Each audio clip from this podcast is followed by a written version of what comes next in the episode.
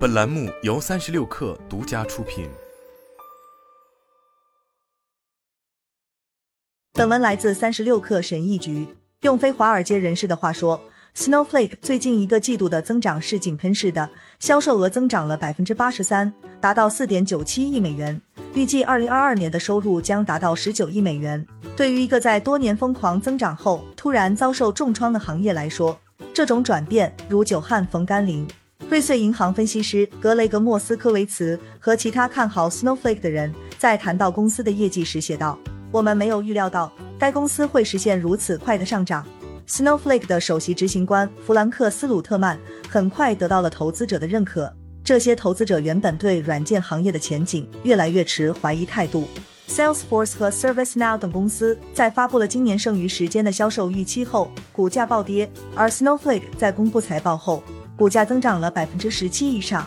Snowflake 公司并不是个例，Databricks 的年化营收刚刚超过十亿美元，并在积极招聘员工。Confluent 和 MongoDB 的收入也超过了华尔街的销售预期。这两家公司都给出了乐观的年度业绩预测。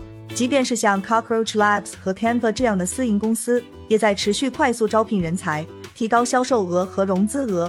这一结果是商业软件世界正在发生巨变的一个信号。新 IT 堆栈的到来。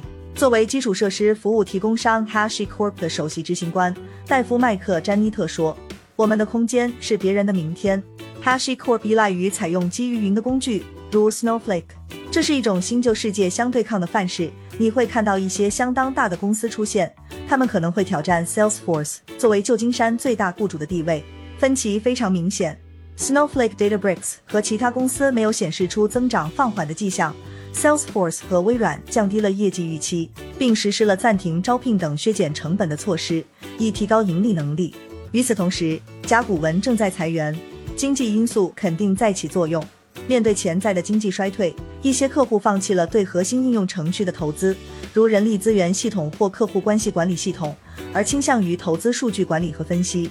需要指出的是，所谓的传统供应商规模仍然很大，因此无法迅速适应市场的剧烈变化。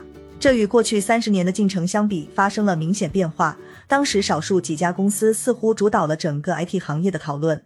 在二零零五年，如果你想买一个数据库，选择相当有限，而现在客户的选择越来越多。除了亚马逊和微软，还有大量的新选择供客户挑选。一些老牌公司显然轻敌了，例如。Adobe 严重低估了非专业人士对创造性工具的需求，现在他们正面临着来自 Figma 和 Canva 等新贵的压力。就连 Adobe 的亲密合作伙伴微软也在公开支持 Figma。Snowflake 创建的东西无论如何都不是一件容易的事，但如果甲骨文更早地认识到云技术的潜力，那么现在的竞争形势可能会截然不同。虽然 Salesforce 努力宣扬其数据和分析能力，但该公司的基础是其核心的垂直应用程序。而客户似乎更感兴趣的是将不同系统的数据汇集到一个存储库中，比如汇聚到 Salesloft 或 Clary 中，以便进行更深入的分析。